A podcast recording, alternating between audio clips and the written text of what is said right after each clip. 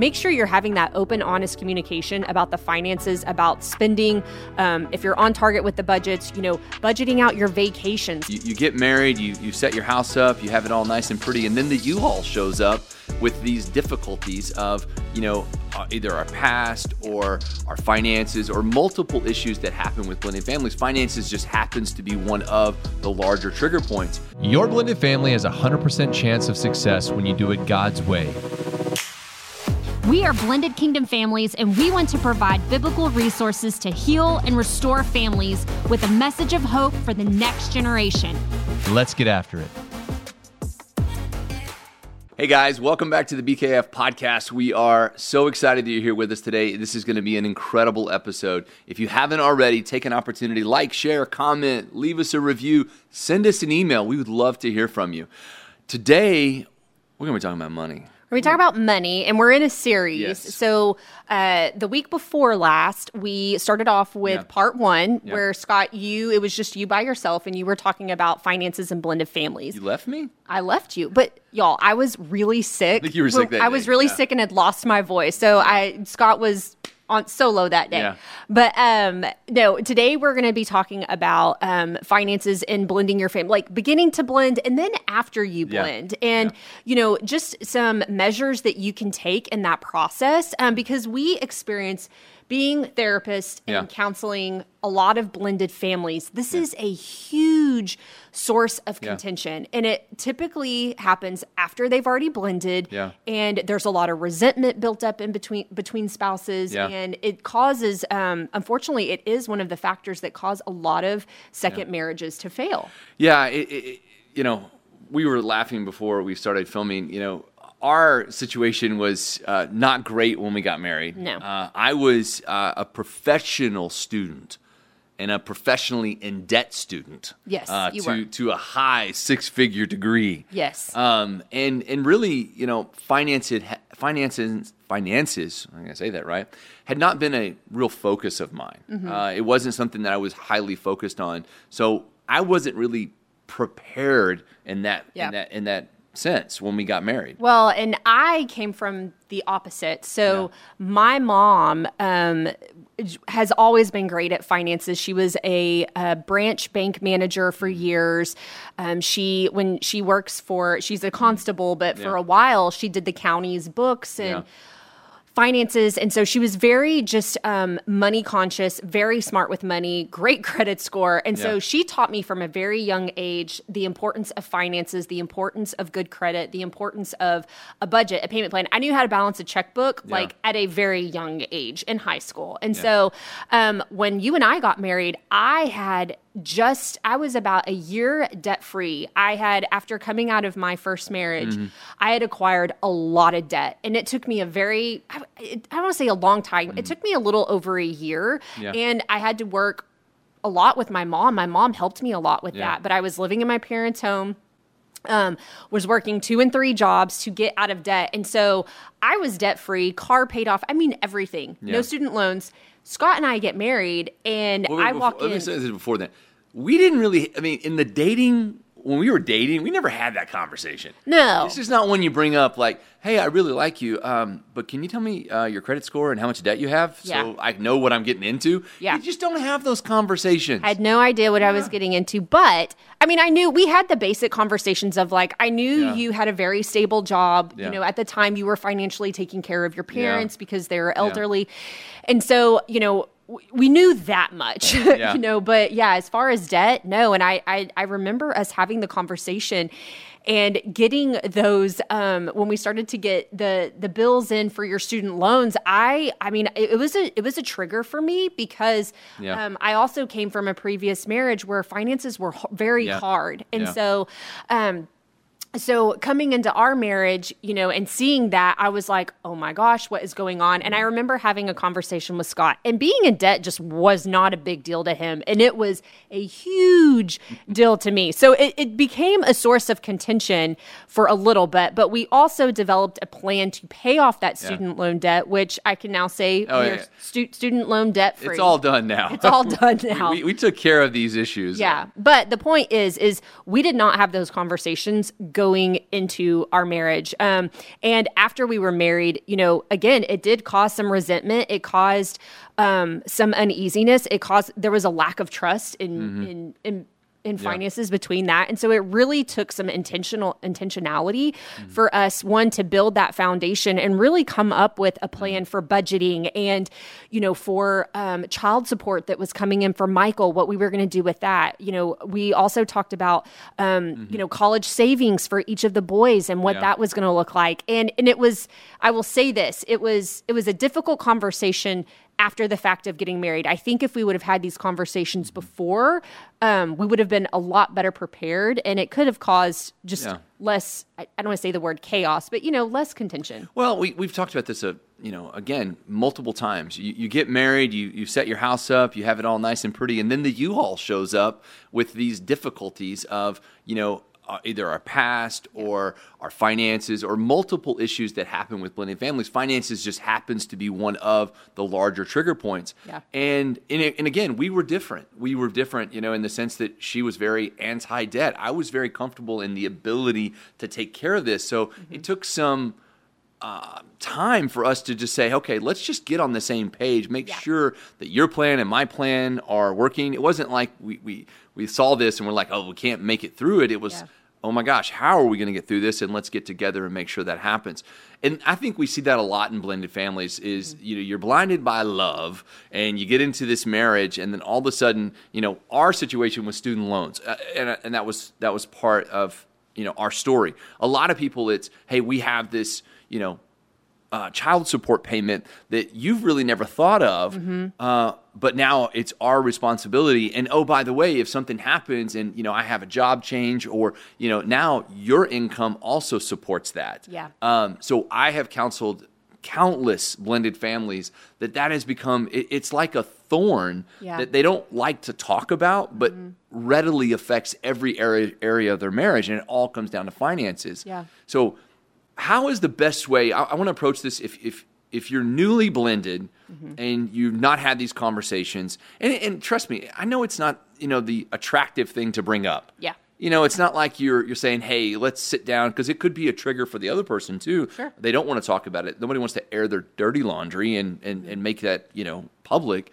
But how do you start having these conversations in a way that you can be constructive? Mm-hmm. Yeah, I think, you know, first start off, you know, and be being prayerful about your finances. But I think if you're beginning to blend, you know, just laying it all out on the table. Mm-hmm. We don't want to hide anything. We don't want to hide any financial struggles that we've had because if that comes up later on, man, that is going to cause a huge mm-hmm. bomb, so to speak, to go off in your marriage. And it's going to cause, it, it can cause a wedge between you and your spouse, experience of lack of trust. Are they going to be able to trust you with finances? Mm-hmm. So, again, I think just being completely honest and vulnerable and laying it all out on the table, talking about if you have any debt, um, things like that, talking about what your child support payments um, Yeah. are. And you know what are your thoughts about where that goes or how you know that's distributed? You know there's there's a lot of different ways that you can do that. I know for us um, we started a savings account and just started putting that money in there for michael. You know and and the other thing that we encountered too was that we we were receiving child support from his dad but also you know you as as the new step parent you know you were all in with michael. You paid for school things. You paid and there was no like this Yeah. or that. Like you just stepped into it fully. And so i think you know that that that was another plus. And it, and it helped to make um, it helped to make it a lot smoother Mm-hmm. and easier. And it also i think as the biological parent it put a lot at ease and rest for me because then i wasn't having to worry about oh well scott paid this his dad paid this and this. And it was you know um, you know when we came together as one in our marriage our finances came Mm-hmm. together. But it really just took strategy of how we were going to do that especially um, you know when it came to the child support and things like that. Yeah, you know, and, and you're absolutely right. The all-in perspective is it's what I suggest. I mean, it's definitely what I prescribe because there's a different mentality when you're all in versus you're half in. And you brought up a couple of things, and I just want to highlight them because these are trigger points in blended families. Uh, one side of it is is if you're receiving child support. I think that's the maybe the easier side of this. Sure, absolutely. Um, that I've seen less problems accumulate. And I think there's some organization that you can do. And I also think there's some communication that you can do to the other parent because what I see is the animosity that builds up when one one parent is paying child support but doesn't really understand where that support is going. Or maybe the other parent is abusing that child support, 100%. not using it for the child. Hundred percent. Yeah. And and that's why I want to encourage good co-parent communication when that happens. The other side of it is when you're paying child support and maybe you don't agree with how it's being spent, Yeah. or it's becoming a financial hardship now for maybe your other children. Yeah. And so animosity starts building in those. So you were absolutely correct. First of all, just coming to a cohesion in that this is our situation now. This used to be mine, but now we're married and it's ours. Yeah. So I don't pay child support. We pay child support. Right. And making sure that you're on the same page when it comes to that and how the money is being spent or the lack of knowledge of how it's being spent because sometimes that other co-parent is not going to communicate with you hey we had to buy x y and z and this Yeah. is you know kind of what happened Yeah. so you have to be okay with not knowing that or coming into agreement with not knowing that Yeah, and I think one thing I just want to add is just not including the children on the financial issues or struggles. Um, that will cause such a burden on them, such a heaviness, you know, especially like if one parent or one household has a very different income versus the other. And, mm-hmm. you know, and, and maybe they're struggling in a season, you know, just not um, feeding into that or talking negatively about them, but also just not involving them in the finances, even if your family is is you know you're you, you're very financially stable um, i think we have to be very careful with our words and what we say. And you guys if you see that your co-parent is in a struggling season financially man again extend that olive branch. Maybe offer some help or just say hey i've got school supplies this year. Don't worry about it. Or hey i'm going to get the school clothes this year. Y- you know you can pay mm-hmm. for the sports later on down the road. Like offering just grace in that situation can go just go such Yeah. a far way. And at the end of the day I think our heart was always we just wanted to set Michael up for success. So whether mm-hmm. his dad paid for it, we po- paid for it, we all paid for it together. Regardless, we were going to do whatever we could do to set him up for success um, and do it in, in the most peaceful and positive way possible. Yeah. Well, I, I want to talk. I want to move to a different part of the finances, and and this is probably the one that is the hardest to come to an agreement on. Yeah.